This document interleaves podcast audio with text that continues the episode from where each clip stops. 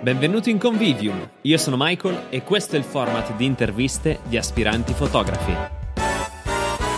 Oggi parleremo con Stefano Oppo. Fotografo specializzato in lifestyle e still life, ha lavorato in tantissimi ambiti diversi della fotografia. Fin dal 1955 è diventato un punto di riferimento per la fotografia di stock e oggi, insieme, parleremo del suo percorso e della sua carriera camaleontica. Buongiorno, buongiorno a tutti, ciao Michael. Ciao, come stai anzitutto? Bene, bene, anch'io ho provato a guardare la diretta ieri, era molto interessante devo dire, la prima parte che ho guardato. Ah, grande, grande. Sì, sì, eh, purtroppo ci ha bannato YouTube, cioè eh, credo che sia stato l'unico programma al mondo ad essere bannato per tre volte, ma per ben tre volte alla fine sei riuscito a tornare, quindi fantastico. uh, tu di dove sei? Allora, io sono originario, sono, sono nato in Sardegna. Mia mamma eh, da padre sardo e mamma istriana, istriana italiana, diciamo, no? Della, degli istriani profughi di, eh, che dopo la guerra sono dovuti andare via, diciamo, dall'Istria.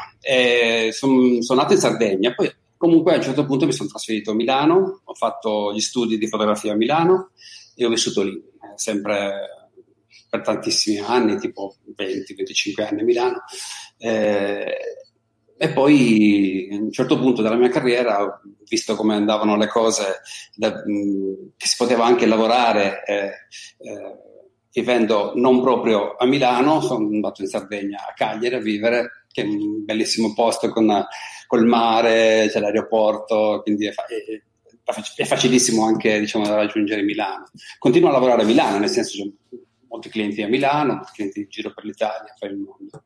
Ah, quindi, cioè, continua a fare la spola tra una parte e l'altra? Sì, sì, ah, sì. fantastico. Beh, in vent'anni comunque ti fai tutta la il parco clienti, cioè la tua, tua sfera di interessi la fai, cioè, te la fai dove, dove hai studiato, fondamentalmente è quello. Quindi eh, poi diciamo molti clienti, eh, magari anche stranieri, mi chiamano e mi, mi fanno mi mandano a fare lavoro a Milano, per esempio, cioè, non solo le agenzie di Milano mi chiamano, ma anche le agenzie di fuori, fuori Italia. Okay. Quindi... E tu cosa fai? Cioè, vieni a Milano, stai qualche giorno, fai mesi a Milano, uh, come funziona?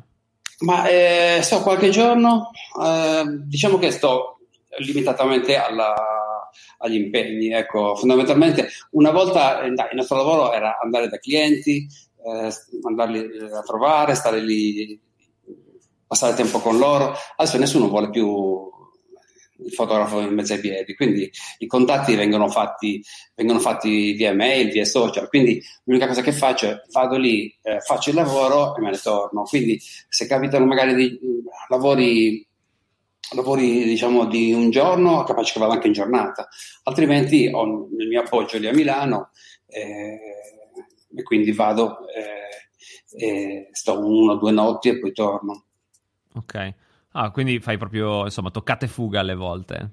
Eh sì, sì, infatti. È interessante però come si è cambiato no? il mondo del lavoro, che comunque ti permette in qualche modo di essere più o meno dove vuoi e di essere comunque sempre presente quando c'è bisogno grazie all'online, no? Cioè fai tutti gli accordi online e poi vai solo in giornata per fare, o insomma nelle due o tre giornate per fare quel lavoro e poi rientri a casa. Interessante. Sì, ma guarda che alla fine, mh, voglio dire, considerando che Cagliari è un'ora di aereo da, da, da Linate eh, ci sono tanti voli, eh, non è molto, di, molto, diverso, cioè stare più lontano se fossi a Firenze, per esempio, dove, dove si prende la macchina, eh, oppure se fossi, che ne so, a Como, uguale, su per giù, no? mezz'oretta, alla fine mezz'ora no, però un'ora ci vuole per andare. Cioè, se tu mi chiami, eh, vieni a fare un lavoro, io fra due ore sono, sono a Milano, capito? Cioè, non è una cosa così...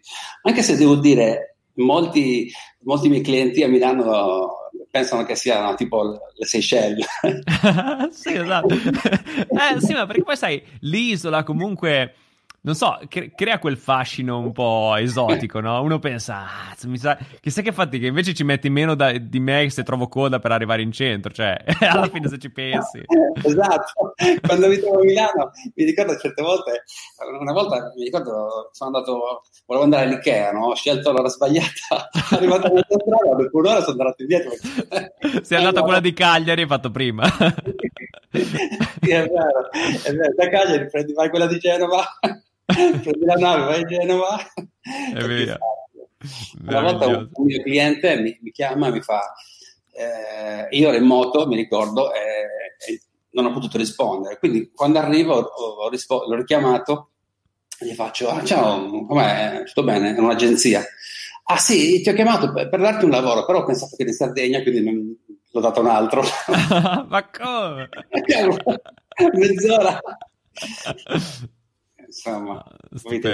Ma, tra l'altro, guardavo prima il tuo sito, no? Eh, così, insomma, noi ci siamo conosciuti tramite Enzo Dal Verme, che peraltro saluto, insomma, che mi ha consigliato un sacco di persone interessanti da intervistare e insomma, vabbè, lui come sai, persona fantastica e ovviamente, insomma, sai, per osmosi ho detto saranno tutte persone fantastiche quello che lui mi dice di voler intervistare, no? Poi sono andato a vedere i siti di ognuno e devo dire, oh, tutte personalità incredibili. Mi sono guardato il tuo sito e dicevo, mazza, ma quanta roba ha fatto? Poi peraltro, tutta un po' diversa da, cioè, tutto un po', insomma, con vari stili, uh, in varie situazioni.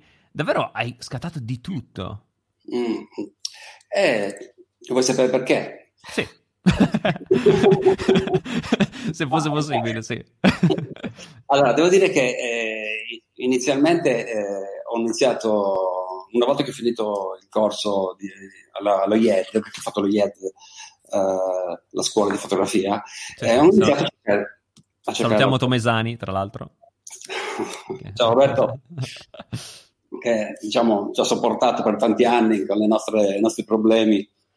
E, e, cercavo lavoro. E il primo lavoro che ho trovato, eh, cioè a parte i lavori così saltuari, il primo lavoro che ho trovato è un'agenzia, un'agenzia di quelle che fanno un po' tutto a Milano, che, fanno, sia, che vendono le immagini eh, e fanno i servizi fotogiornalistici, così. E, mh, nel giro di un po' di tempo ho cominciato, cioè, ho cominciato a lavorare con loro e piano piano cioè, facevo un po' i lavori che gli richiedevano, quindi gli chiedevano un, un, una cosa, poi un'altra cosa diversa. E devo dire che il lavoro di agenzia alla fine ti, ti sprona, ti sprona e ti fa, ti fa fare tante cose diverse. Eh, poi se, se, consideriamo anche che alla fine mh, quello che, che, piace a me, come tanti fotografi suppongo, è scoprire cose nuove, fare ricerca, fare cose, cose sempre diverse alla fine se puoi fare cose nuove non li tiri mai indietro, ecco, quindi alla fine diventa sempre una, una sfida. Ok, no, perché ho visto in queste interviste perlomeno poi che insomma è un campione, diciamo, piuttosto secondo me calzante di quello che poi è il mondo dei fotografi, però te lo dirò quando sarò arrivato alla centesima, adesso siamo più o meno a metà, 50. Eh, e ho visto però, no, che ci sono due tipologie di fotografi, quelli che amano appunto sperimentare, ehm, espandersi, cercare, trovare cose nuove, eccetera, anche in diversi ambiti della fotografia, e altri che invece preferiscono, come dire, trovata la loro nicchia, andare molto in profondità in quello. Quindi sì, sempre sperimentare, ma all'interno della loro nicchia. Tu in quale delle due sei? Eh, beh, nella prima, assolutamente, assolutamente nella prima.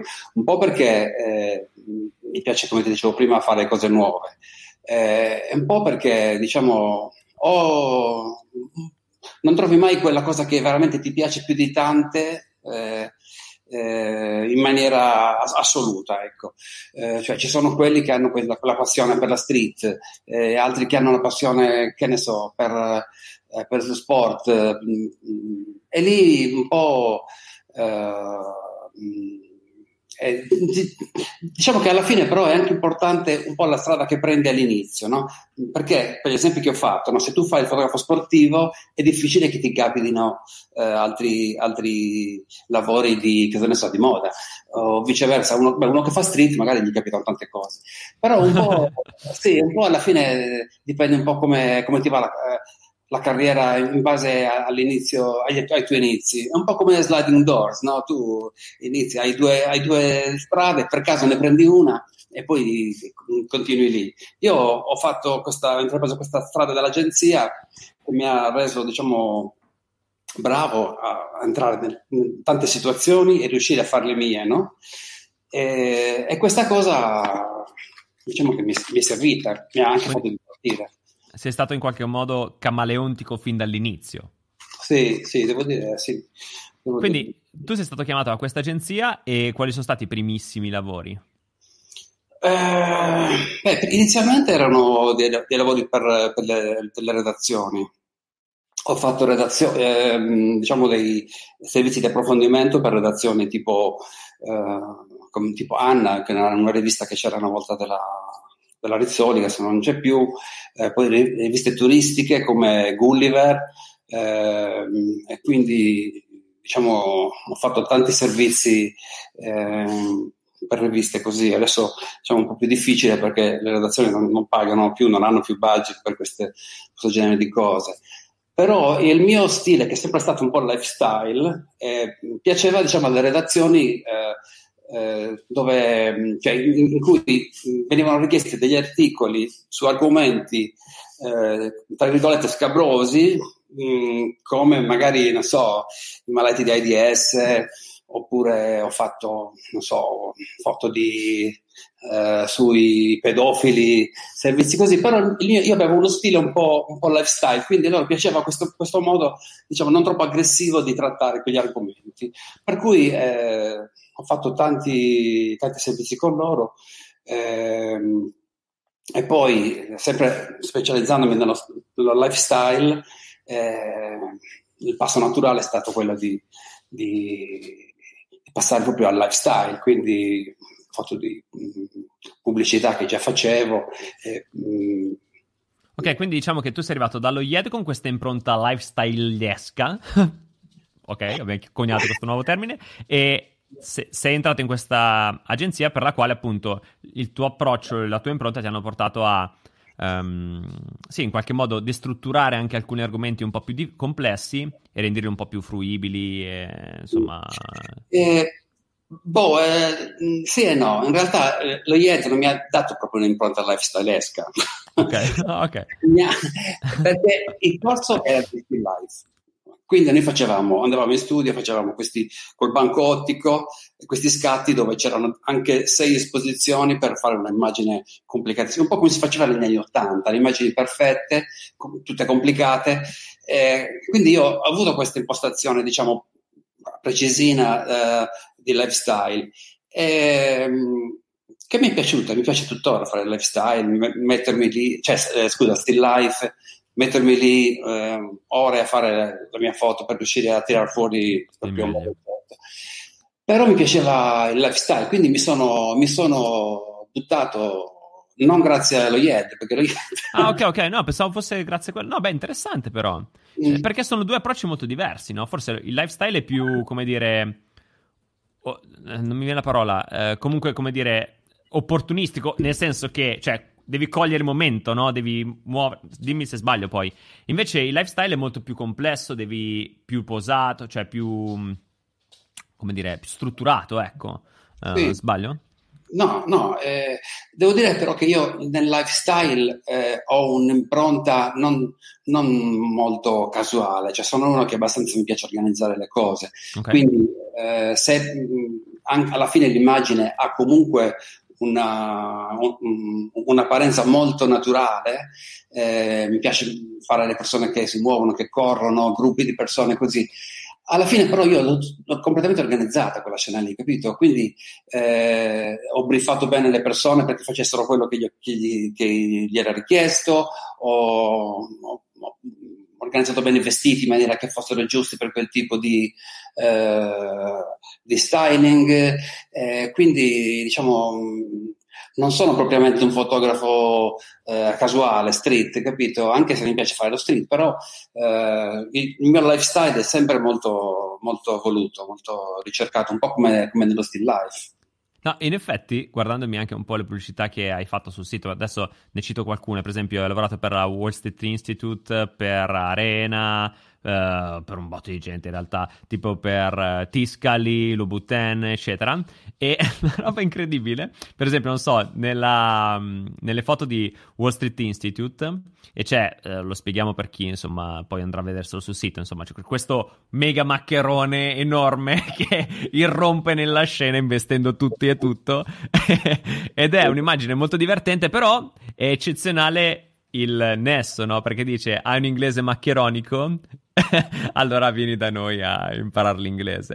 che bellissimo. Sì. Beh, adesso io non è che mi posso prendere il merito di quella cosa perché la, l'idea era dell'agenzia uh, che fa capo a Mauro Mercatanti, che è un creativo di Milano bravissimo, con cui siamo amici, eh, eh, ed era una sua idea ed è stato proprio una, uno stile di, quelle, di, quel periodo che è continuato per, per questo tempo. La, la, la, scuola d'inglese Wall Street ha continuato, abbiamo fatto diversi soggetti con, quella, con quel maccherone lì e quindi sì, era molto divertente. Perché... Ecco, raccontami un po' come, come parte una pubblicità del genere, da dove si parte?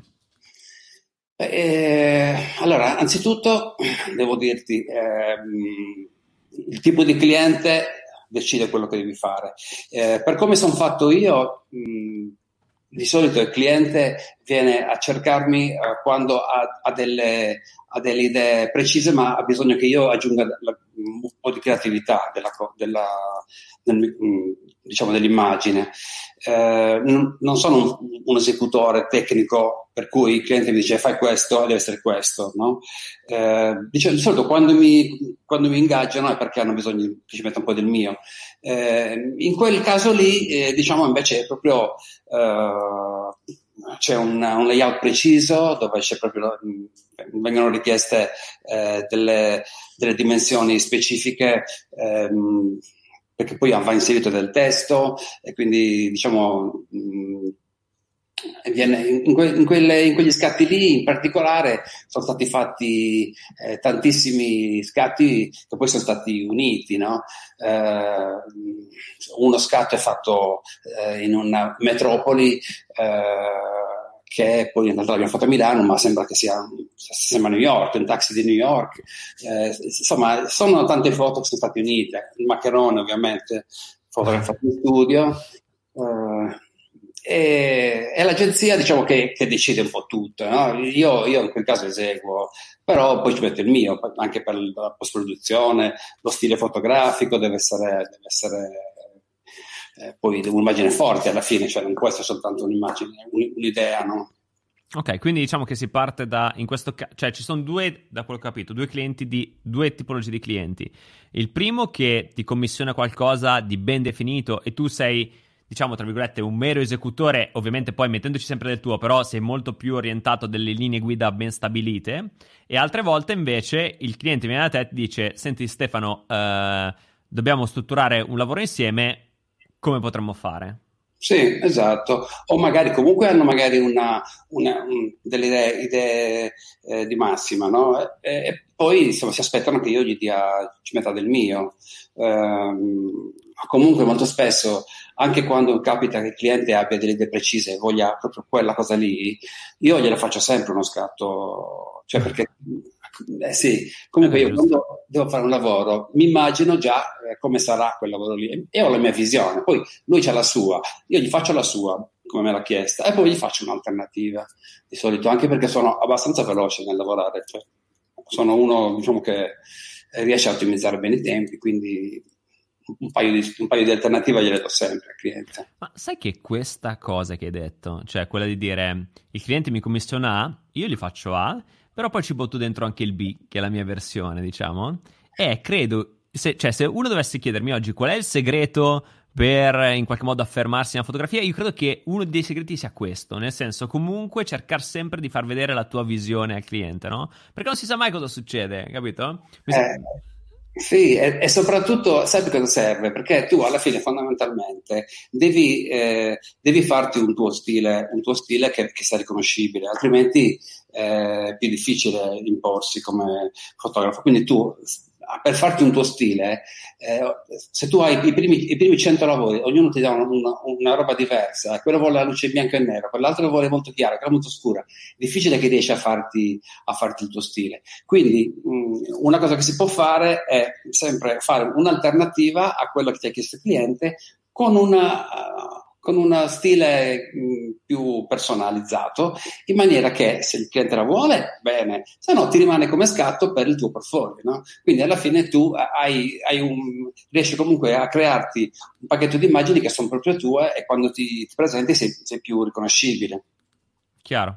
Uh, bellissimo. E, um, quindi allora tu hai iniziato appunto con questa prima agenzia e poi da lì sei innescato un percorso per il quale sei entrato in contatto con altre agenzie oppure per qualche tempo hai variato anche altri lavori e provato altre cose? Eh, allora, dunque, no, la, la prima, il primo lavoro che ho fatto, questo lo devo dire. Dai, dillo, ti prego. È stato perché un mio amico, un mio amico della scuola, eh, eh Adriano, era eh, dovuto partire militare eh, e mi, mi, ha passato questo lavoro che era fare ritrattista e radio DJ. Così, un lavoro così, capito? Vabbè, va bene. Vabbè. Quindi mi ritrovo, mi ritrovo buttato lì a fare questi, a fotografare per la prima volta, eh, vabbè, c'era Albertino, Linus, Amadeus, tutti quanti, eh, un mega set per fare, che gli ho sbagliato le foto completamente. Sì? Wow. non c'è non c'è completamente nere. Allora, ovviamente, la classica scusa, ma in laboratorio, cioè, al giorno d'oggi non si può più fidare del laboratorio. Eh, sarà quello. Allora, allora loro non lo sanno mai, speriamo che non mi senta eh, Linus. A quel punto loro mi hanno ma sì dai, facciamole, e le abbiamo rifatte. E poi la volta dopo sono partito con i cantanti super di punta dell'epoca, eh, Boy George, eh, Simply Red, così all'epoca, poi Duran Duran, facevo tutti i cantanti così, no? Quindi questa, vabbè, te lo volevo dire, questa, questa vabbè, cosa. Beh, mi, mi, sembra un inizio, come dire, abbastanza scoppiettante, ecco. Cioè.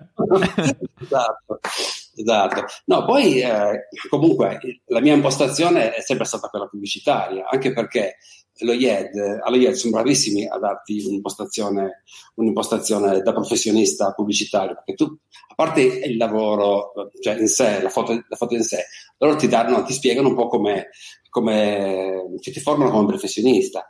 Quindi quello che io ho sempre cercato è eh, il lavoro pubblicitario tramite agenzia. Quindi parallelamente all'agenzia, diciamo, che avevo a Milano all'epoca, eh, cercavo sempre di, di vendermi come fotografo pubblicitario eh, e piano piano fai sempre lavori più grossi, quindi alla fine riesci no, a fare. Eh, invece, nella, un, anche un'altra cosa che mi è capitato di fare con questa agenzia è stato, è stato mh, la foto di stock, che è questa cosa che, che mm, pochi conoscono, ma è un, è un mercato abbastanza, abbastanza conosciuto e è richiesto dalle agenzie pubblicitarie. No? loro all'epoca, queste agenzie qui, l'agenzia per cui lavoravo, assieme ad altre agenzie eh, di Milano, avevano questi libri enormi di foto e li distribuivano ai clienti. Ed erano i, i, dei cataloghi di Getty, uh, Tony Stones, uh, Fotonica, che erano dei cataloghi con delle foto con un numeretto sotto, eh, foto di stock, cioè di, di, di, vario, di, vari argomenti, eh, sia, il lifestyle, per esempio argomenti al mare, la coppia al mare, il gruppo in, in montagna, cioè varie foto che poi potevano essere utilizzate eh, per pubblicità o anche redazionali. Allora, il, il mio, il, la mia agenzia quell'anno, dopo un paio di anni che ero lì, mi aveva chiesto se volevo fare delle produzioni loro, voleva, si voleva mettere in proprio. Quindi a, a, mi ha incaricato di fare, di fare queste, queste, produzioni di stock e, e ne ho fatto il primo anno 50. 50 produzioni, sì, è diventato un lavoro, un lavoro a tempo pieno. In pratica che, che succedeva? Che io organizzavo tutto, facevo, mi trovavo il truccatore, lo stylist, eh, i modelli, andavamo, cosa ne so, al mare a fare la produzione della coppia al mare, eh, montagna oppure al bar, al ristorante. E quindi nel giro di, di qualche anno mi sono fatto così tante produzioni che avevo un'esperienza anche di lifestyle, diciamo, molto, molto importante. Quindi, per intenderci, le foto di stock sono quelle foto che un fotografo fa non per una campagna precisa, ma sono foto, come dire, che una persona può acquistare e riutilizzare per uh, delle campagne future a suo uso e consumo in base a quello che ha bisogno di fare, no? in, su un catalogo dove ce ne sono moltissime. Esatto, esatto, moltissime nel senso di milioni, milioni di foto. Tu vai in questi, in questi siti, uh, digiti delle parole chiave, tipo uomo, gelato, bar, e ti vengono fuori migliaia di foto e le agenzie, diciamo, pubblicitarie eh, utilizzano queste immagini anche per la, per, uh, per la loro diciamo, ricerca creativa. Cioè, se, se, un'agenzia, del cliente gli dice guarda, vogliamo fare la foto del, del nuovo prodotto della Algida, per dire un gelato, allora cosa fanno? Fanno esattamente così, uomo, donna, gelato, coppetta oppure al mare. E vedono tutte queste foto e si fanno venire delle idee, magari fanno un layout eh, in base alla foto che gli piace di più, alla foto che loro vogliono spingere. Ah, ok. È interessante questo. Sì, poi alla fine può succedere che il cliente scelga quella foto lì oppure gli dica, vabbè, facciamola, facciamola nuova perché mi piace, ma il ragazzo, per esempio, è biondo, io lo voglio scuro, per dire no. Uh-huh. E lo rifanno. Chiaro. E invece all'inizio però non era così, perché ovviamente... Cioè, c'erano già i siti o c'erano più... No, i siti sono... Adesso l'anno esatto non te lo so dire, però io ho cominciato nel 95 a fare questa cosa qui e non c'è, no, c'erano questi cataloghi, erano questi libri, questi libri eh, che erano proprio libri enormi, cioè libri così grossi con, con un sacco di foto dentro. Eh, diciamo che quando ho cominciato io è incominciato già il mercato online. Quindi in quegli anni 95, 96, 98 hanno cominciato a mettere online le foto. Uh, quindi non vorrei sbagliarmi sui tempi, però mi, sono, mi, sembra di sì. Insomma. Tu eri già online in quel periodo?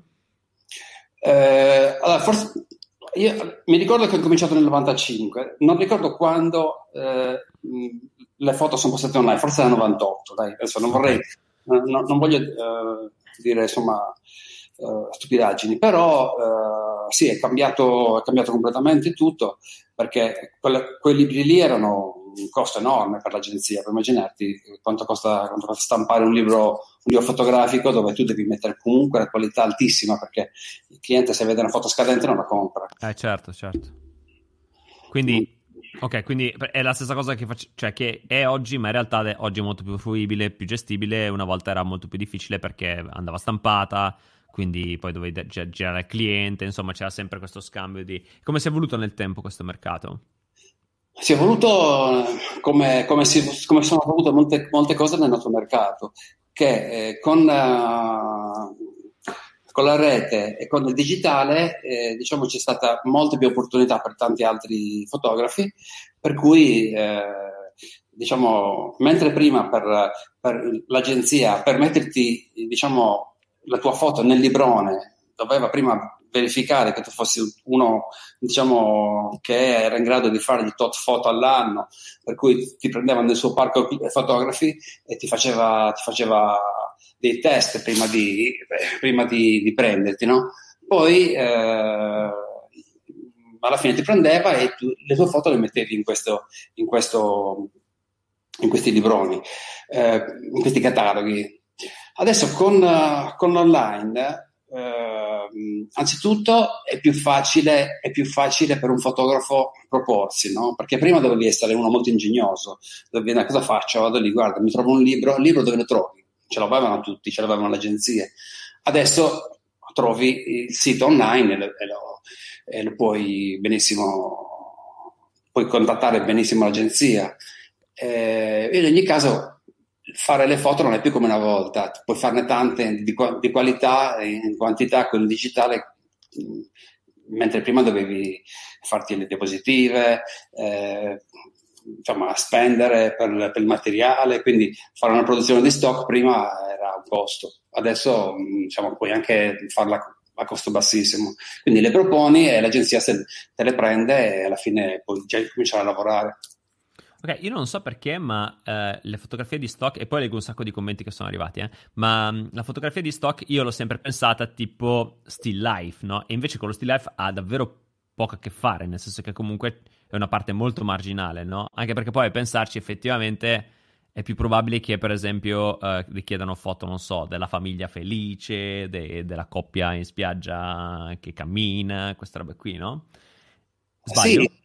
No, no, anzi, ha a che fare molto con la, con la, ehm, la capacità di realizzare quella singola immagine.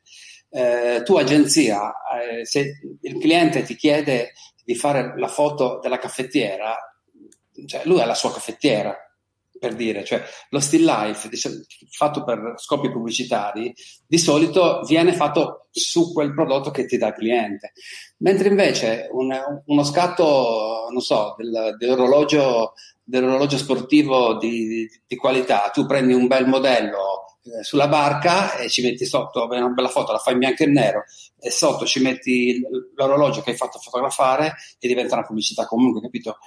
Eh, quindi una foto lifestyle ha molte più possibilità di essere venduta eh, perché eh, diciamo, è più difficile da realizzare. Eh, tu quando eh, vedi già eh, i, i, modelli nella foto, vedi che quel modello lì è esattamente quello che tu avresti voluto perché ti piace quella posizione, così. E quindi è, è, più facile comprare una foto così che non pagare una, un fotografo, la, eh, il, mettere in piedi tutto quello che serve per farla la foto, quindi modello, truccatore, stylist, eh, spostamenti, andare al mare, noleggiare una barca, capito? Eh, certo. è ovvio che è molto più vendibile come stock, mentre lo still life raramente servirà una foto già fatta di still life perché mh, mm, è poco utilizzabile.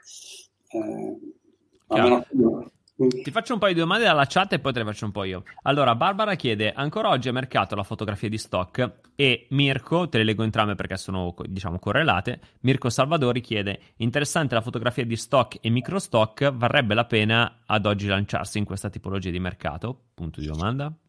Allora, eh, primo ragazzo si chiama? La prima ragazza si chiama Barbara Rosselli. Okay. Eh, per Barbara dico che eh, sì, io lavoro ancora nel mercato di stock, anche se, anche se eh, diciamo, non, non, si fanno i numeri di una volta. No? Eh, ha senso, eh, nel senso, mh, mm, ha senso nel senso, scusate. no, e, e, la foto di stock ti permette di fare, come dicevo prima, sperimentazione, i, i tuoi lavori con il tuo stile e poi le puoi, eh, puoi cercare di vendere, eh, puoi cercare di venderle, quindi insomma hai una doppia utilità in, in questo senso, no? Eh,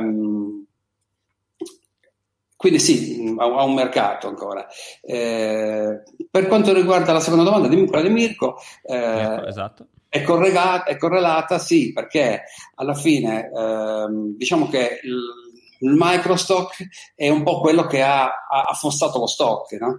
Eh, il, il, microstock, da quando è iniziato, eh, che è iniziato prima piano piano sotto banco, eh, mh, con, un, con, dei prezzi bassissimi, mentre eh, diciamo per un, um, per un amatore o uno che ha un altro lavoro e fa la fotografia di, di, come passione, la, foto, mh, la passione della fotografia, può dare le sue foto, metterle lì e magari a fine anno, cosa ne so, si fa anche uh, una, una, una, vacanzina, eh, che ne so, eh, Barcellona per dire.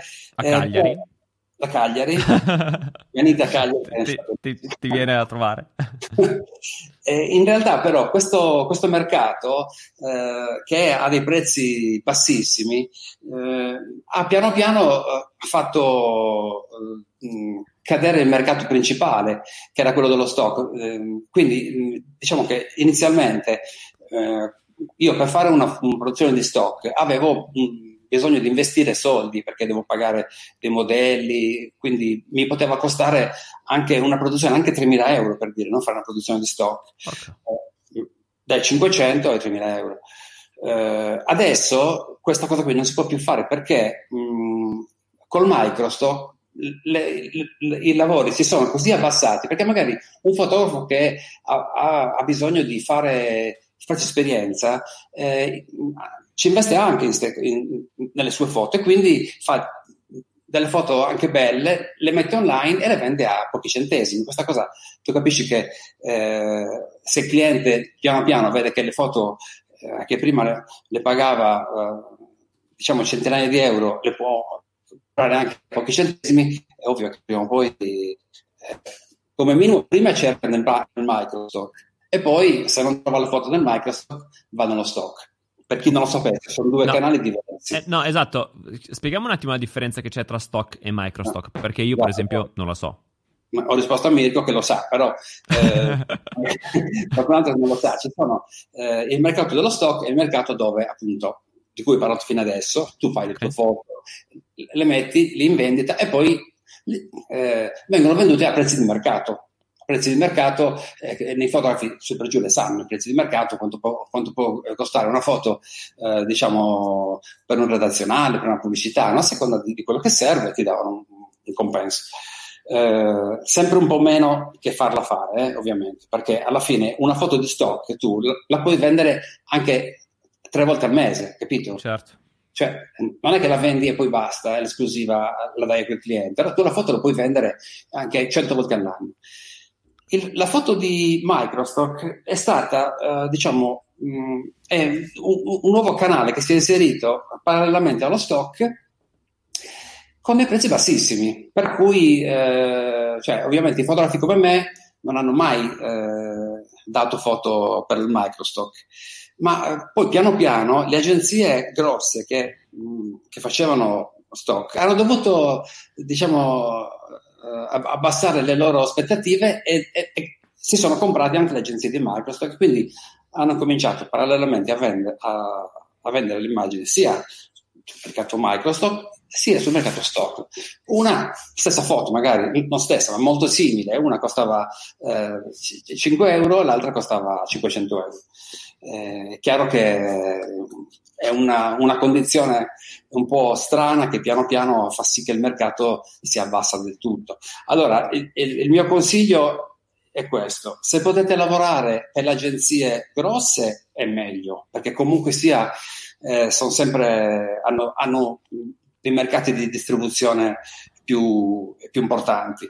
Eh, per iniziare, vabbè, uno fa quello che può, ovviamente, però se un'agenzia è piccola non è, e non ha un mercato di, di distribuzione eh, mondiale, va a finire che c'hai una foto che vende 5 euro oggi, eh, 5 euro tra due settimane, ma a fine anno ti fai 300 euro di tutto, quindi nel senso cioè, è un po' svalutare le, le proprie foto inutilmente, secondo me.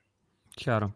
Eh, tra l'altro, Eulalia Calamida o Calamida, non so quale sia il cognome. Eh, professionalità, un vero artista, creativo, preciso, cura meticolosamente per i particolari, niente è lasciato al caso, vero amore e passione per il suo lavoro. Insomma, complimenti Stefano. Te, ciapa lì e porta a Grazie Eulalia e tutti noi. Meraviglioso. Tra l'altro, in tantissimi poi ti fanno i complimenti per, um, per il sito, che sono andati a vedere, per esempio, eh, Michaela Zugliani, eh, Mirko, insomma, Barbara, tantissimi ti fanno i complimenti. E io invece quello che volevo chiederti è questo. Visto che ho capito che lo stock quindi non è still life, ma anzi è proprio costruire un set, eh, anche investire nel costruire un set ad hoc per delle foto e comunque poi gestire i vari modelli, la location, le giornate, tutto, perché poi immagino che per la foto di stock non ci sia nessuno che ti dice, ti dia delle linee guida, no? Sei tu che in qualche modo devi capire cosa potrebbe funzionare, sbaglio? Ni. Ah, ok, spiega, no? Perché non so, eh. eh. No, allora, eh, guarda, il 99% dei casi è come dici tu. Okay. Eh, diciamo che quando lavori da tanto tempo come me, eh, lavori diciamo, uh, fianco a fianco con le agenzie di stock che eh, a quel punto eh, quando faccio le produzioni io vengono proprio le mie agenzie di Londra, vengono da Londra, facciamo le produzioni insieme eh, oppure anche posso farle anche da sola ecco. comunque eh, diciamo che eh, le agenzie investono un po' di più su fotografi esperti Eh, altrimenti, altrimenti sì, come dici tu, tu ti organizzi eh, da solo e, e, fai tutto da solo, che è una bella scuola. Eh. Infatti, infatti, infatti, volevo dire, eh, quello che volevo chiederti è proprio questo, cioè quanto ti ha aiutato poi lavorare nello stock su poi il tuo lavoro professionale tradizionale, chiamiamolo? Guarda, moltissimo, moltissimo, dico la verità, moltissimo. È una cosa che consiglio a tutti perché eh, quando tu devi fare una. Quando fai una produzione, eh, non devi. Non è come fare una, una foto, diciamo, per un cliente che ti dice: Allora, voglio uh, la foto della birra con i con un gruppo di ragazzi in spiaggia che ballano e ridono, per dire, e tu devi organizzare la foto così.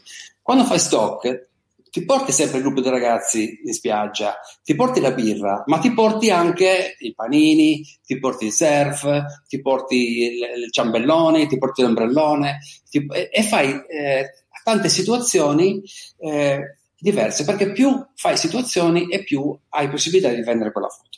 Quindi che succede? Che, mm, non so, hai un gruppo di ragazzi, fai i ragazzi, i ragazzi che si divertono, poi puoi fare la situazione, non so, dei ragazzi che bullizzano uno di loro, puoi fare, la, sì, puoi fare i ragazzi che, che si schizzano in acqua, eh, uno che dorme sotto, il, sotto, l'ombrellone gli altri gli fanno, gli tirano l'acqua. Cioè, hai tantissime situazioni che puoi fare e tutte sono potenzialmente delle immagini pubblicità, cioè delle, delle, vendite pubblicitarie.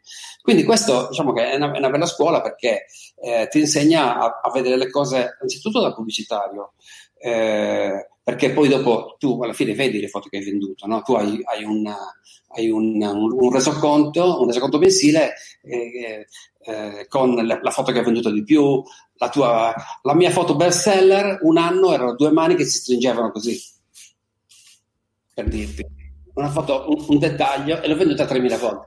Eh, quindi alla fine cosa fai? La volta dopo ne fai un'altra, magari con un'altra angolazione. con un'altra... Non mai che magari cambia le mani, cambia... esatto, magari la fai più, più, più, giovanile, mentre prima c'era la giacca, questa la fai più freak. Certo. eh, cioè, hai la possibilità di vedere quali sono proprio le richieste, le richieste del, mercato, del mercato pubblicitario mondiale. E questo ti aiuta moltissimo come professionista perché eh, non vai a, a, a, caso, a, caso, facendo delle immagini, ma eh, puoi, puoi, lavorare proprio sulla base di quello che, che eh, hai visto che ha venduto e quello che ti dice l'art director. E, e credi che la tua... Ah, scusami, finisci, finisci pure. No, dicevo, Mm, tieni presente che le agenzie ah, mandano mensilmente, anzi settimanalmente, delle relazioni col, con, con, le immagini più richieste. Eh, non so, i, gli art director quando fanno le loro richieste online eh, fanno le, le, ricerche come dicevo io prima, no? uomo, gelato, eh, mare. Eh, l'agenzia sa che l'uomo al mare congelato è molto richiesto, capito? Quindi ti, eh, vanno le fotografie e mettono quel tipo di, di indicazione, dicono guardate ragazzi, fatemi la foto così perché ce ne sono poche, per dire. Ok, sì, sì, sì, sì, sì assolutamente. Ah, interessante. E, um, peraltro, tu dicevi prima che sei un fotografo abbastanza veloce. E probabilmente proprio per questo, no? Perché mi immagino una giornata in cui devi fare delle fotografie di stock che non è la foto, ma sono le foto. Peraltro, anche se la situazione è uguale, ma in realtà poi tu devi ricreare tanti set, tante cose diverse all'interno della stessa giornata, se non sei veloce, cioè, eh, porti a casa meno, meno, materiali in quel caso, no? Quindi esatto. ehm, credi che tanta della tua velocità derivi da lì?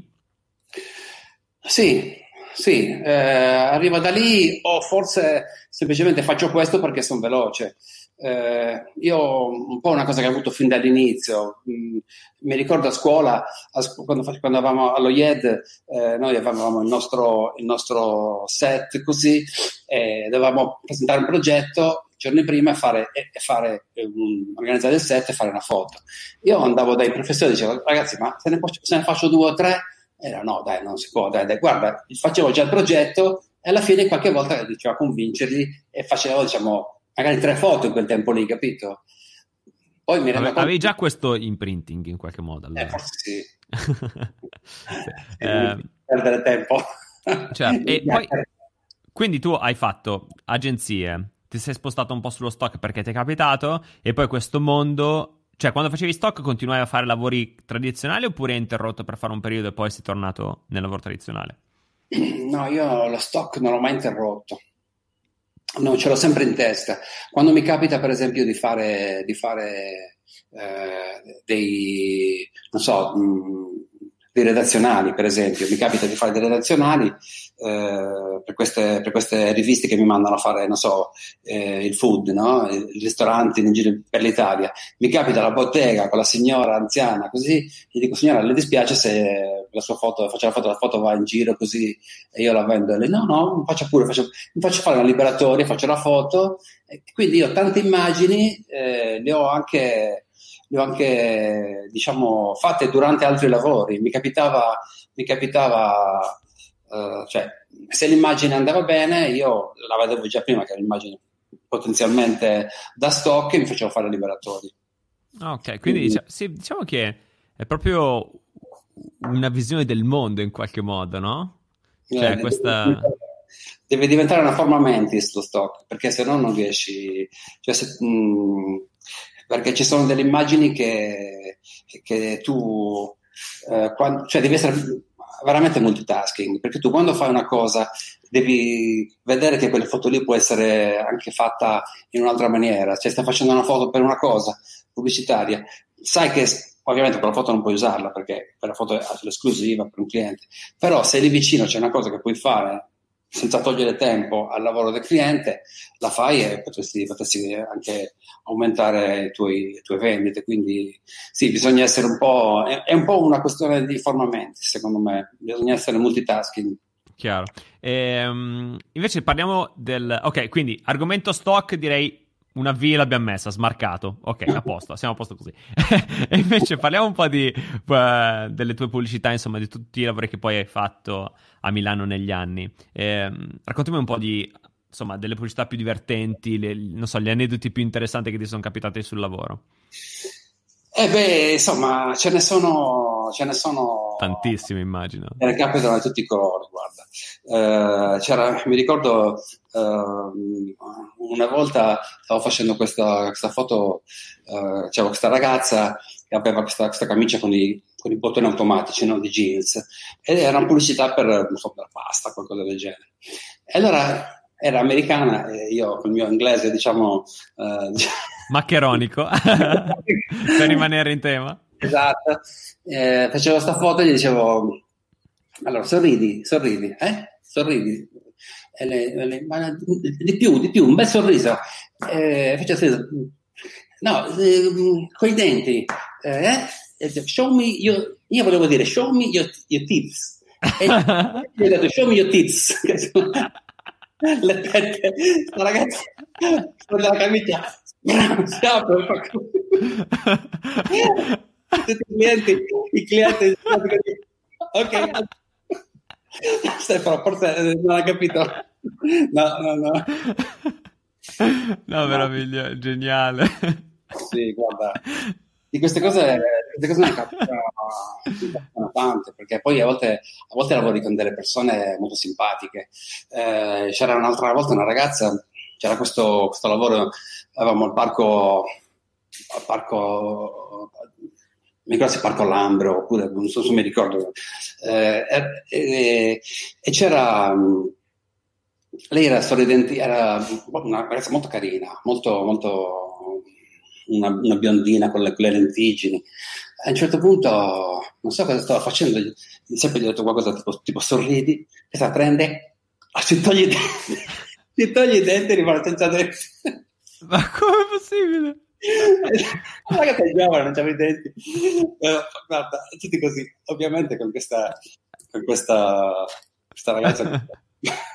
Insomma, con, con, i denti c'è un qualche problema comunque, abbiamo capito. Eh? Sì, cioè, mio inglese anche forse credo che dovrei un po'... Sì, un po'... Esatto. Sì, eh, evitiamo, evitiamo, insomma... Inve- invece quali sono stati i momenti... Sai, io credo sempre che ci siano stati dei turning points, quindi dei momenti di svolta ehm, nella, nella, carriera di un fotografo, no? Quei momenti che comunque ti hanno dato appunto il là a nuovi scenari, a nuovi eventi, a nuove cose. E um, iniziamo a parlare di questi. Sì, allora ne ho avuto, ne ho avuto diversi. Eh, per qualcuno ho saputo, ho saputo cosa, cosa, perdevo, altri cosa non perdevo, cioè non l'ho mai saputo. Il, il, primo, per esempio, quando sono andato in questa agenzia all'inizio, avevo, avevo guardato, è andato in varie agenzie a Milano e avevo avuto due richieste, una per l'agenzia per cui ho lavorato e un'altra che era molto più importante. Eh, a me però era, mi aveva piaciuto più la prima e non sono mai andato per l'altra. Cioè, alla fine avevo detto, guarda, ho già fatto con loro. Eh, e questa cosa alla fine mi è sempre rimasto il dubbio, chissà come sarebbe andata no? se, se, avessi scelto l'altra agenzia, magari. Eh, però, eh, voglio dire, non, non, puoi mai sapere, no?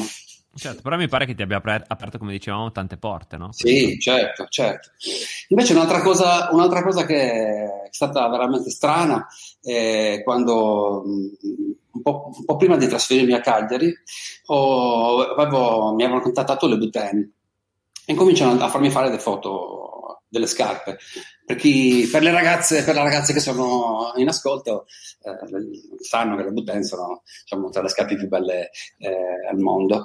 Eh, probabilmente eh, purtroppo lo sanno anche i ragazzi. esatto. Insomma, mi ricordo la prima volta che mi è arrivata questa scatola, c'erano tipo 200.000 euro di scarpe, una scatola così, eh, e faccio, ho cominciato a lavorare con loro. Poi a un certo punto mi dicono, guarda, vorremmo fare, vorremmo fare stiamo cercando un fotografo per, l'It- per, l'Italia, vogliamo trasferire la produzione delle foto uh, da New York all'Italia. E io ho detto, va bene, io sono disponibile. Eh, però vogliamo fare un, un, una gara, ti mettiamo insieme ad altri fotografi, ah, andiamo a Super Studio, tre giorni intensi con tanti fotografi che andavano lì a fare, gli davano due scarpe, una borsa, fotografala e volevano vedere cosa, cosa erano capaci di fare. Io con lo still life sono sempre stato abbastanza, abbastanza forte, nel senso che è una delle cose che, che mi viene bene perché sono, sono uno sono uno preciso. E poi eh, lo stile mi piace perché mi piace vedere un oggetto e cercare il lato, il lato migliore, vedere, eh, cioè, mi soffermo, non è che lo vedo come un oggetto così, anche, anche per oggetti banali, mi piace.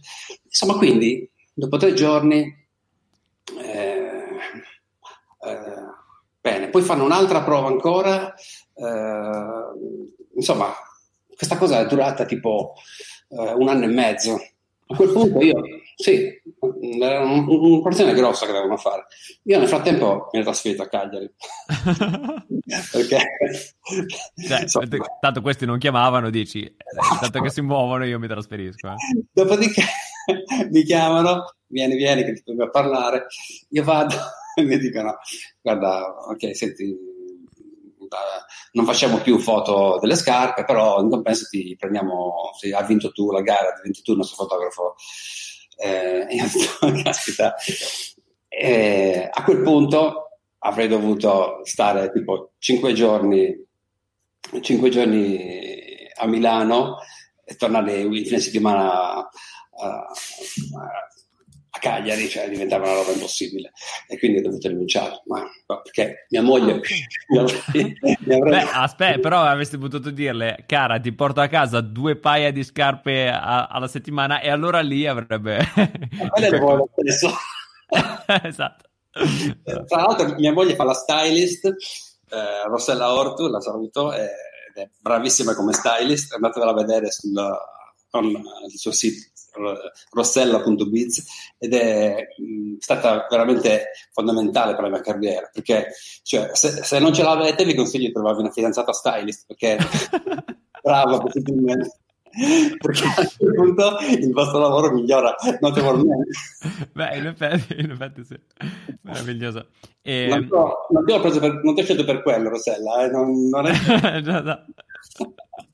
Uh, ok, e quindi no, invece momenti difficili, diciamo, a fasi che mm, della tua carriera in cui hai detto aia, qui la situazione si mette un po' così. Allora, una cosa che non consiglia a nessuno, che mi ha messo in difficoltà, è stato uh, quando ho, ho avuto un, un, un, contratto con un cliente importante, mi ha detto dai facciamo sta roba qua, facciamo ehm, lavori sempre, facciamo un lavoro importante, mi dava un sacco di soldi all'anno, per quell'anno lì. Poi anche l'anno dopo, e io sono cioè, contento perché eh, cioè, c'hai il culo parato, fai, fai le tue cose, eh, sei in grado di organizzare bene quelle cose che devi fare. Eh, l'unica cosa che a un certo punto gli ho detto, beh, da, dal mese prossimo basta. Quindi a quel punto, in due anni, io avevo perso i contatti con i miei clienti che, eh, e da lì ho deciso di fare, eh, di, fare di differenziare differenziare. Cioè, eh, consiglio che posso dare mai, mai eh, puntare su un singolo cavallo se si fa questo lavoro di freelance, perché il momento in cui dopo quel lavoro lì, che sembra anche, anche sicurissimo, perché poi i clienti ti dicono, ah sì, guarda, sono contentissimo, bravo, bravo, bravo. poi il giorno dopo se ti possono anche mollare per, per ragioni che non dipendono dalla tua bravura o dalla tua o dal fatto che sei simpatico o uno stronzo, insomma, cioè, ma, magari robe loro aziendali e quindi a quel punto ti trovi veramente a dover fare tutto da capo. Quindi certo. una cosa che non farei è quella lì. Eh sì, perché da freelance, riflettevo su questo concetto, no? Freelance, già hai la parola free nel, capito, nel titolo, uno dice, ah wow, sono libero di fare quello che voglio. In realtà poi non è che è sempre così, perché alla fine comunque non è che hai un capo, hai tanti capi. Poi se capita appunto la persona che ti dice guarda ti do tanti lavori durante l'anno, allora tu ti focalizzi solo su quello, però hai molte meno garanzie rispetto al lavoro dipendente da freelance e in più, effettivamente, come dici tu, magari nel tempo ti sei costruito una rete di contatti, trovi il super cliente, ti affianchi a lui, dici ok, rest, right, just fucking on the land, andrò avanti così per tutta la vita e poi però in, in, realtà se questo molla tu rimani fregato, devi ricostruirti tutto a capo. Eh sì, sì, non è... E tu come hai fatto a ricominciare in quella situazione poi? Beh, ti devi, ti devi, eh, devi tornare dai tuoi vecchi clienti, farti, farti rivedere, cioè farti vedere, fare, insomma, cercare di, di, di crearti contatti ehm, e sperare di, di, non aver chiuso i ponti definitivamente. Poi una cosa che non conviene mai fare è chiudere i ponti. Io l'ho fatto una volta con un cliente e mi sono pentito per tutta la vita. Mm. Non perché era un cliente importante, però cioè, dire a un cliente guarda, veramente non ci voglio lavorare con te perché sei troppo micragnoso è meglio, è meglio chiudere cioè, simpaticamente senza fare tanti polemici. Okay. Eh, ma queste sono cose che si imparano col tempo, perché inizialmente magari quando siamo più giovani siamo un po' più, uh, ci diamo un po' più, più arie, no? Pensiamo di essere bravi e vogliamo che, non vogliamo che gli altri ci trattino come, come delle mezze calzette. E quindi alla fine, dopo quando hai più esperienza sai tu quello che vali e quello che ti dicono gli altri non ha importanza. E in una situazione normale, nel senso ovviamente non in questo periodo, ma intendo dire in una situazione normale quanto, quante volte vieni a Milano per lavoro? Oppure, eh, cioè, scusami, no, la domanda è questa, nel senso, sì, so che tu vieni spesso a Milano, ma vai anche in altre parti d'Italia? Quanto, quanto spesso ti muovi per andare a fare i lavori lontano da casa? Ma eh, diciamo, tieni presente che poi col, col tempo, eh, nel tempo che sono, che sono eh, stato a Cagliari, ho trovato clienti anche a Cagliari. Quindi okay. eh, Cagliari Turismo, hotel, ah, certo. pubblicitarie di qua, eh, agenzie pubblicitarie di qua che lavorano a Milano, perché eh, agenzie buone, ce ne sono anche a Cagliari che hanno clienti anche, anche diciamo, nel mercato più, più, più grosso. Ah, per rispondere alla tua domanda, diciamo, da una volta, alla, una volta alla settimana, a volte ogni due settimane, dipende, dipende un po' dagli anni. Okay. Eh, ci sono certi lavori che un, un, anno mi è capitato di fare, di fare neanche da tanto, eh, sono stato in tutto il mondo, in un anno, dall'Argentina al Kenya, a Bulgaria, per lavoro, poi l'anno dopo niente, sono andare in vacanza perché sennò non... E il, freelance è un po' così, no? I, certo. lavori, I lavori fai dove ti dicono di andare. No, sai perché ti chiedo? Perché io vivo a Varese, anzi in realtà nel ghetto di Varese, ad Azzate che è un paesino, no? E... piena campagna. E tanti hanno il mito di Milano, no? Dicono, eh, se solo fossi a Milano, eh, se solo riuscissi a essere a Milano sarebbe tutto diverso, eccetera. E invece vedere una persona che comunque ha fatto il percorso che hai fatto tu, quindi comunque ha vissuto una vita come fotografo ed ha ancora mille contatti, mille giri, mille cose, pur non essendo comunque a Milano, ma comunque lavorandoci spesso, credo che sia super interessante, soprattutto se vieni, insomma, da un'isola, che è ancora più complesso, no? Cioè, anche, magari non lo è, però mentalmente per noi, capito, l'isola è, è qualcosa di a sé stante, più lontano, più difficile da gestire. In realtà ah, poi... Dimostra... Poi Lombardi, per voi Lombardi l'isola è Seychelles. Eh, capito? Sì, esatto. Cioè, io, per me, capito, è l'altra parte del mondo. Invece no, invece è molto più fat- cioè, è assolutamente fattibile, tu ne sei l'esempio concreto di questo. Sì, diciamo che allora un po' è dovuto al fatto che, eh, come ti dicevo, negli anni eh, il cliente ha, sente meno l'esigenza di vedere, eh, di vedere il cliente che va lì, il fotografo che va lì a, a proporsi, no? non ha più senso. Io, io, ricordo che mi ricordo esattamente quando è successo lo stacco, no? Andavo da questa, da questa redazione, eh, da questa redazione andavo, praticamente facevo tantissimi lavori, eh, andavo e gli portavo le mie foto, ah guarda questa, bene, bene, ah, bella, bella. Eh, e un bel giorno mi hanno detto, no, da oggi, da, da oggi riceviamo solo il giovedì. E io, scusami, devo fare devo fare la fila, se qui faccio due servizi a settimana. No, no, tu vieni, passi davanti agli altri. Questa roba un po' mi scocciava, passare davanti agli altri fotografi che erano in fila da ore. E, insomma, alla, e lì mi sono reso conto che il fotografo diventava un, un, un momento che fa perdere tempo alla, alla, redazione. La redazione ha cominciato a ottimizzare, ottimizzare i tempi, di conseguenza anche, anche anche il, numero di fotografi che vanno, se è eccessivo, gli, fa, gli fa perdere tempo. Quindi io diciamo, faccio contatti online, eh, vado da cliente, molto spesso il cliente, diciamo, cliente un po' l'antica preferisce che vada, eh. preferisce che vada. in quel caso vado, vado, mi organizzo. Uh, faccio... questo, in questo periodo io credo che Uh, ovviamente insomma un periodo particolare, difficile, eccetera, ma tra i punti forti ci sia proprio il discorso che ci permetta di... ha permesso a tutti di capire la potenza dell'online e di conseguenza di velocizzare alcuni processi che prima erano un po' più macchinosi. Io banalmente penso agli incontri con gli sposi, no? Eh, visto che io faccio questo di lavoro, spesso dovevi incontrarti con gli sposi, vederti, stare... Che io è una cosa che amo, eh? ci mancherebbe, però Ecco, si può bypassare quel tempo anche di tragitto, di cose, ma anche per loro, nei loro confronti, che insomma sono sempre tribulati eh, quando devono organizzare un matrimonio, hanno sempre poco tempo, tramite l'online. Adesso è quasi scontato no? dirsi ci facciamo una Skype call e ci vediamo per parlarne. E, e credo che, per esempio, per una persona come te o come tanti altri che mirano a fare le stesse cose o simili il percorso che hai fatto tu, avere la possibilità di gestire la propria attività online e quindi avere contatti online faccia risparmiare tantissimo tempo e in più apra la possibilità di dire ok, magari non sono a Milano, però comunque posso esserci grazie alla tecnologia, ecco. Sì, sì, certo, poi Milano è facilissimo uh, fare, uh, cioè io so, sono, sono, praticamente, mi considero mezzo milanese di adozione in qualche modo, io uh, i primi anni lì ho fatto anche il Pony Express per, per campare, no?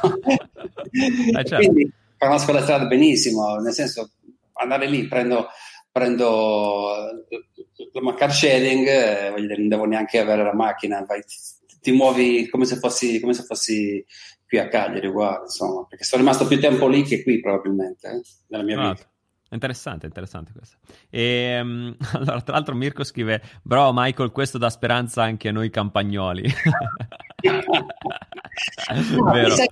una, ti posso dire una cosa, la, certo la cosa che un po' aiuta, diciamo, stando, stando a Milano, e non dico stando in città, stando a Milano, perché fondamentalmente è, è questo il punto, cioè, eh, dove vengono fatti gli investimenti pubblicitari maggiori, dove vengono fatti tutti gli eventi principali di moda e pubblicità è Milano, quindi se tu sei lì anche, anche da studente, vai in giro, eh, vedi, eh, assorbi, assorbi, la cultura eh, visiva eh, che ti circonda, quindi fai in metropolitana, c'è una campagna pubblicitaria nuova ogni due giorni. Eh, quelle cose non ci sono in provincia purtroppo, quindi eh, bisogna molto, molto darsi da fare per, per eh, diciamo, se abiti in provincia, quindi devi, devi, fare, devi cercarti fare molta ricerca, vedere come vanno, come vanno le cose nel resto del mondo, eh, prenderti le foto mettertele da parte quelle, quelle che ti servono per, per il tuo lavoro ognuno ha i suoi metodi, diciamo. Certo, no, ma in, e anche qui in tutte le interviste ne ho sentiti diversi, cioè da quello che si ritaglia le pagine di giornale si fa la sua scatola con proprio i ritagli fisici a chi magari online... Com'è? All'europeo ce la facevano fare, allo IED ci facevano fare questa roba qua, ci facevano ritagliare le foto, le foto eh, che poi ci servivano per, per fare, diciamo, avere un cioè, un mood board in qualche modo. Sì, un mood board, rinfrescarti la memoria, su, darti degli spunti sul momento. Eh, io quello lo faccio quando faccio le, le, produzioni, prendo le foto e mi faccio un mood board con diciamo, tutte le fotine eh, per, per, eh, perché quando fai, quando fai, stock, per esempio, o anche quando faccio pubblicità, mi ritrovo perlomeno delle, eh, delle idee che ti sono venute la sera prima, i giorni prima, e te le ricordi anche sul momento. Certo. Perché sul momento quando si fa un, servizio fotografico con, con, modelli così, non è facile tenere a mente tutte le cose. Eh, la, la, la, sappiamo com'è, è difficilissimo perché devi tenere sotto controllo le luci, la, modella che si va a mangiare la mela, il modello che si va a fumare la sigaretta, cioè tu ti distrai e devi essere concentrato.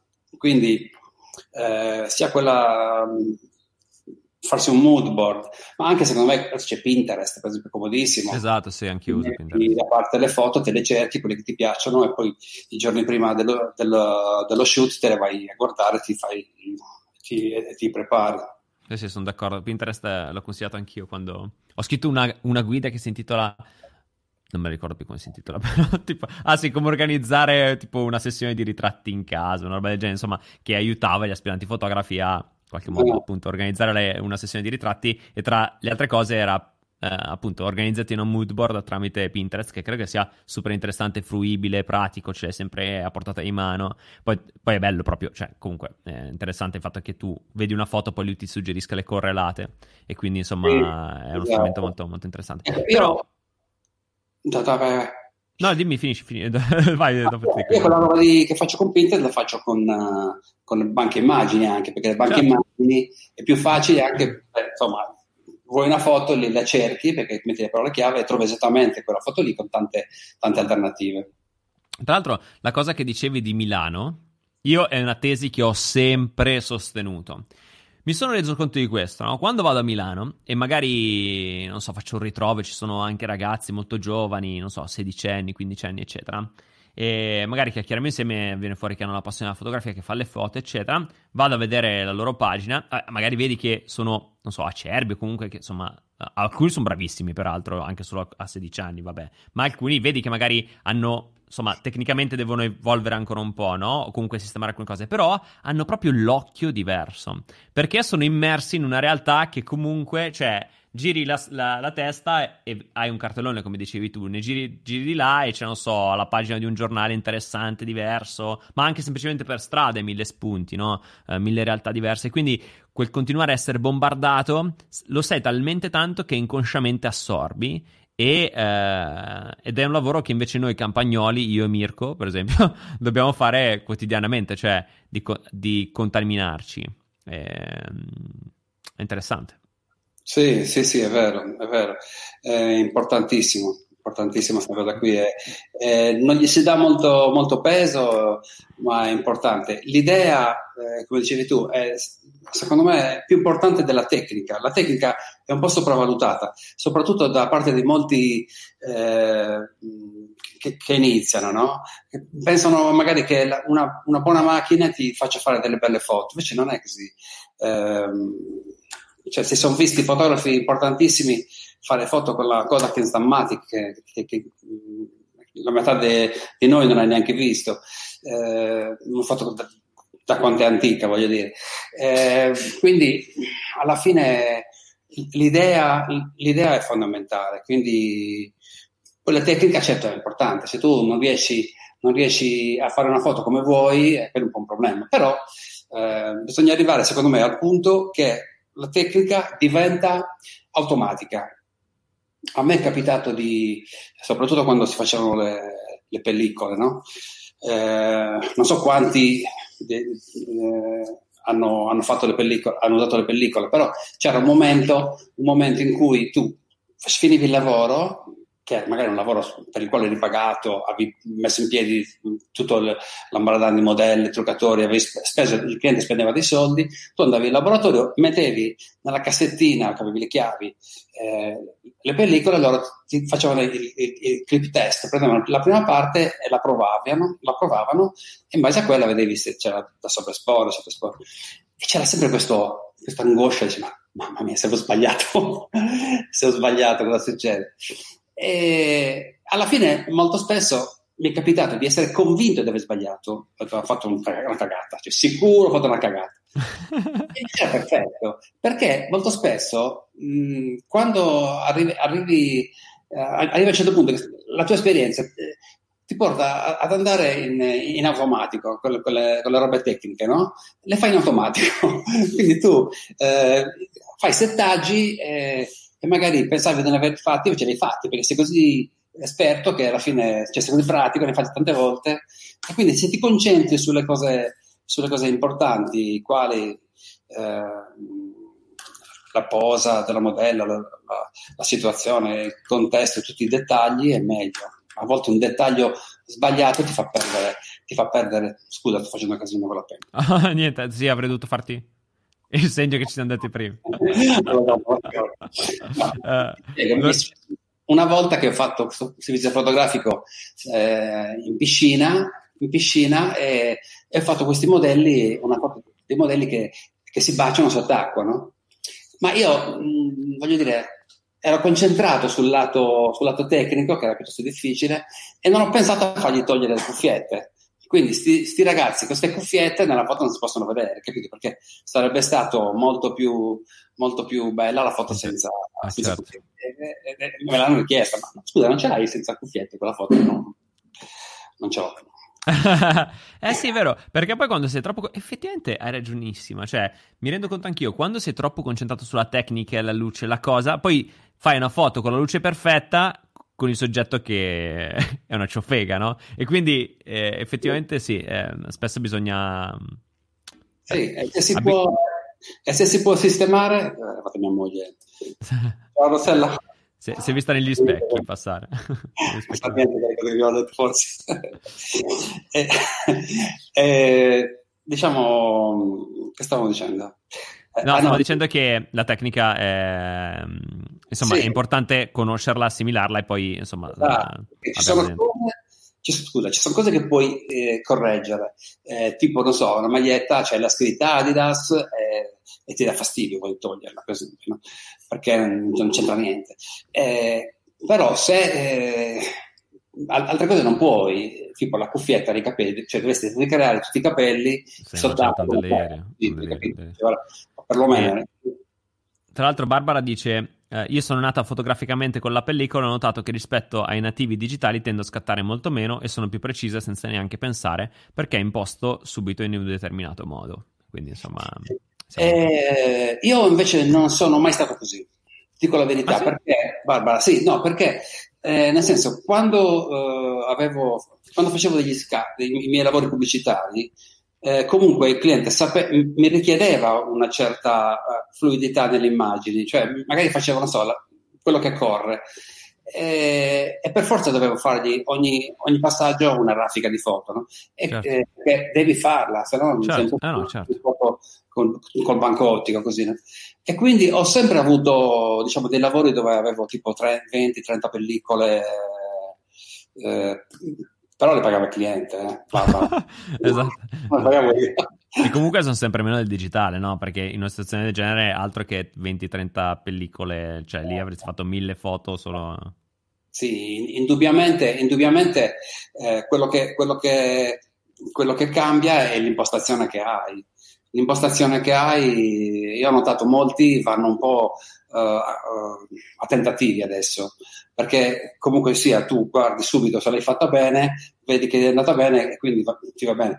Prima dovevi stare molto, molto attento perché potevi fare, come dicevo prima, tutto il lavoro ed era potevi aver sbagliato completamente il lavoro, quindi dovevi per forza fare i tuoi Polaroid, eh, fare, fare, le cose fatte bene, la luce, stare attento, perché una luce scura qui, eh, in ombra, soprattutto usando i flash, capisci? Non potendo vedere esattamente bene come sarà il risultato, devi per forza essere, essere preciso, essere, imparare a usare bene il mezzo luce.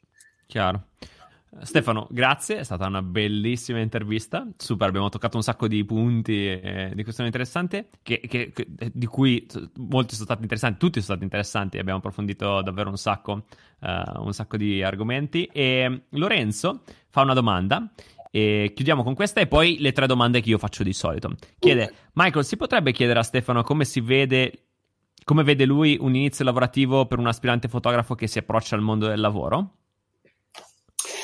Allora, dunque, io eh, ho fatto una scuola che, ha, che, è stata una scuola pesante, nel senso che eh, ho fatto molta tecnica, molta tecnica e, e, e molta pratica. E, e, ti dico, se non avessi avuto quella scuola lì, non credo che avrei iniziato, perché ehm, venendo dal paesello, non, avevo, no, non, mi, non mi immaginavo come professionista, quindi eh, avrei dovuto rifare dei percorsi che, io, che la scuola mi ha, diciamo, eh, fatto fare in maniera accelerata, l'avrei dovuti fare eh, in maniera diluita in anni.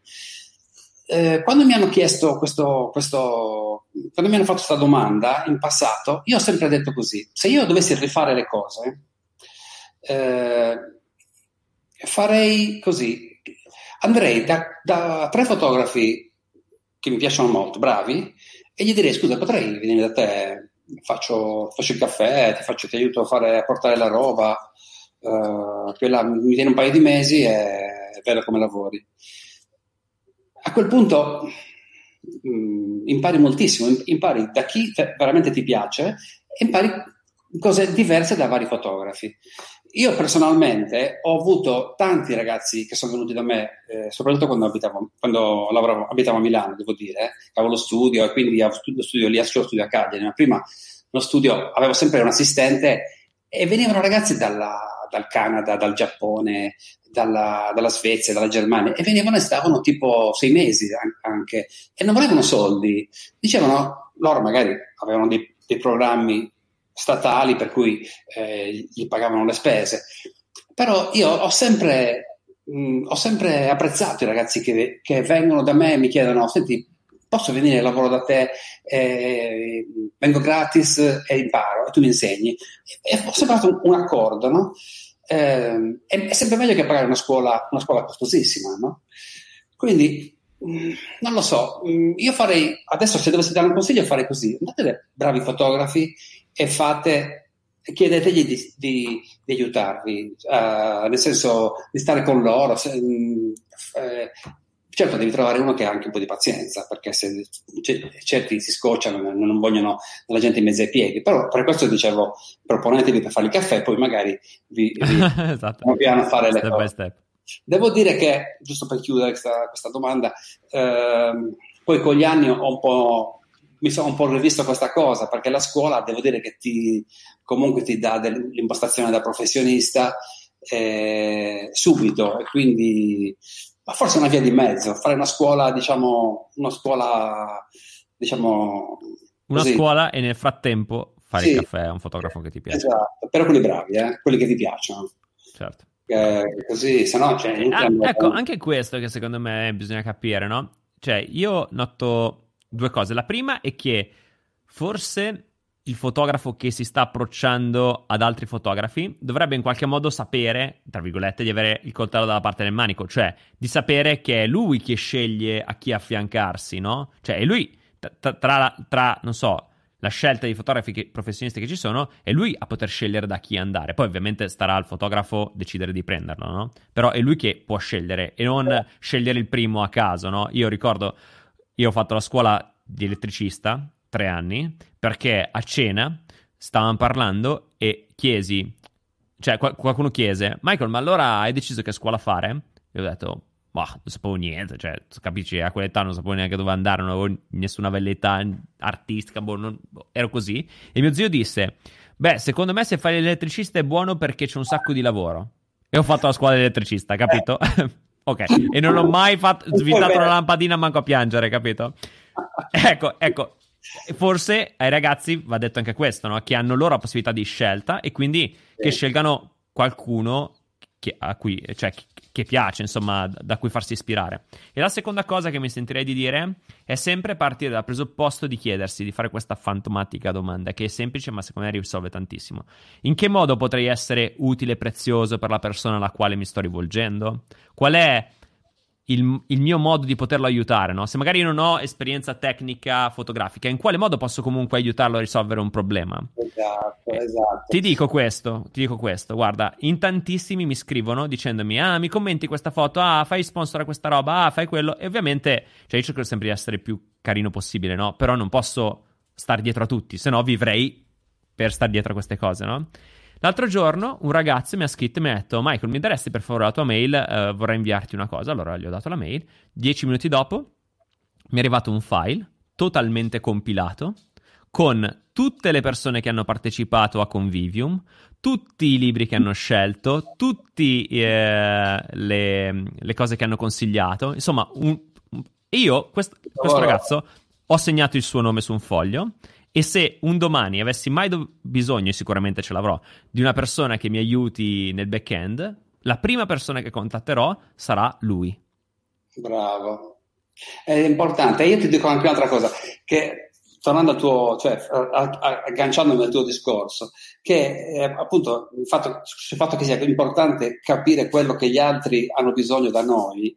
Eh, infatti molto spesso i ragazzi se, eh, che si propongono come assistenti eh, ti fanno un elenco delle cose che hanno fatto. A te fondamentalmente non ti interessa tanto eh, il fatto che, siano, che abbiano capacità, capacità là, ma tu è importante che siano persone che hanno voglia di lavorare e che siano, eh, abbiano voglia di mettersi in gioco, no? che abbiano la stessa curiosità che, eh, che, che abbiamo noi, il fatto, il fatto che, che, vogliamo sapere tutto di tutti. A, a, quel punto una persona così mi interessa più di un altro che mi, mi, fa vedere le foto che ha fatto, che poi mi tocca anche, anche analizzargliele e perdere tempo ad analizzargli le foto. E per questo che ho, ho, preso sempre ragazzi stranieri, non perché non volevo prendere, ho preso anche ragazzi italiani, però uno, uno straniero è così motivato eh, da farsi un viaggio lunghissimo per venire a, a, a, lavorare da me gratis e io non lo prendo. Cioè, sicuramente sarà uno, sarà uno che comunque mi servirà perché, eh, infatti con la maggior parte di questi ragazzi sono rimasto amico, mi, sono in contatto, ho tantissimi amici in tutto il mondo che hanno, hanno, sono venuti da me, perché alla fine diventa un po' una, una cosa alla pari, capito? Eh, io non voglio fare il, il, maestrino, il maestrino che ti insegna una cosa, cioè lì un po' dipende da te, poi dopo, quando sei, quando sei con, una, con uno che mh, è più bravo di te perché tu vuoi imparare qualcosa, eh, l'approccio che hai è fondamentale, non ti puoi eh, porre come eh, scusami dai mi insegni perché tu sei bravissimo a me non mi piace che mi dicano eh, ah, bravo bravo cioè se tu eh, vuoi imparare qualcosa rubami il mestiere. E io sono anche un po', un po' ingenuo. Se tu vieni da me e mi raggiri io ti dico tutte le cose. Perché fondamentalmente capito eh, so, a parte che sono segreti di Pulcinella quindi non è che ah, sì, per certo. un po' io stesso però il, il rapporto è, importantissimo. Sì, perché credo davvero, dal cuore, che eh, sia proprio una questione di approccio, cioè... Ehm, anche perché quello che siamo non è quello che saremo. Cioè, intendo dire, se uno anche fotograficamente, magari in questo momento non, non, ha doti particolari, no? Però è una persona che in qualche modo si prodiga, che capisce la necessità, che è sempre pronto, che è capace di risolvere i problemi, per esempio. Perché un'altra cosa importantissima. Cioè, io penso a me, no? Un collaboratore che mi risolva alcuni problemi, cioè io domani, cioè, capito, lo vorrei, vorrei svegliare, verrò sul comodino, no? E a una persona così darei tutto, nel, nel mio limite, ovviamente, cioè con, con, le capacità che ho io, no? Però certo. immagino che la stessa cosa sia per un altro professionista, perché poi alla fine tutti abbiamo mille cose da fare, mille cose da gestire. Quindi una persona che in qualche modo si, si muove in questa maniera avrà um, di riscontro, di imparare tantissimo e soprattutto essere utile lui per primo per poi trovare cose utili a se stesso, no? E esatto. Quindi è un concetto è prima do e poi ricevo. Tra l'altro, eh, sono andato a cercarmi il nome che mi sfuggiva. Ri- saluto Mirko Salva, che è il ragazzo che mi ha mandato questo mega file enorme, tutto super compilato, precisissimo. Cioè, te lo, te lo propongo anche a te se vuoi come collaboratore. perché guarda, è, uno, è uno davvero fa- grande. Fatto bene. Stefano, io davvero ti ringrazio. Bellissima anche questa parte, credo che sia insomma stata fondamentale. Infatti, insomma, tantissimi dicono grazie Stefano e Michael per questa inter- interessantissima diretta, ottime considerazioni, grazie, dice Lorenzo, insomma, molto bello. E quindi ti ringrazio davvero, è stato un piacere averti qui. E appunto, io di solito concludo con tre domande. Ok. Ok, allora la prima domanda è uh, un libro che consiglieresti? Allora, eh un libro, un libro che diciamo mi piace, un libro eh, fotografico che mi, che mi, ha molto ispirato. Del, eh, mamma mia, io con la memoria non sono, non sono granché. Eh, come si chiama il fotografo, quello che fa le campagne di Lavazza, quello brasiliano? Ah, sì, ehm, ho capito chi è, è solo che adesso non mi viene. Uh, dai, Vabbè, ho capito comunque chi è. Lo, lo eh, aspetta, adesso te lo dico, eh. Vabbè, vai. Intanto tu dimmi il film, io ti dico chi è il fotografo, aspetta. Il film? Sì, uh, un film che consiglieresti. Vabbè, un film che mi, ha, che mi è molto piaciuto, che mi, sempre, che mi riguardo volentieri, è Blues Brothers, sinceramente. Io sono un grande appassionato di musica. Eh, me lo, me lo, riguardo tutte le volte che posso, me lo riguardo, sinceramente. Quando i Blues Brothers arrivano alla fine di tutto il viaggio la macchina gli cade a pezzi, mi fa sempre ridere. Grande. Eh, allora, ci sono io, allora, o è Salgado o è eh, La Chapelle. La Chapelle, bravo. Okay. Sì. Ho questo libro di La Chapelle dove c'è queste foto che sono veramente, veramente interessanti. Poi so, Lui è pazzesco, eh. esagerate, eh, sono molto esagerate.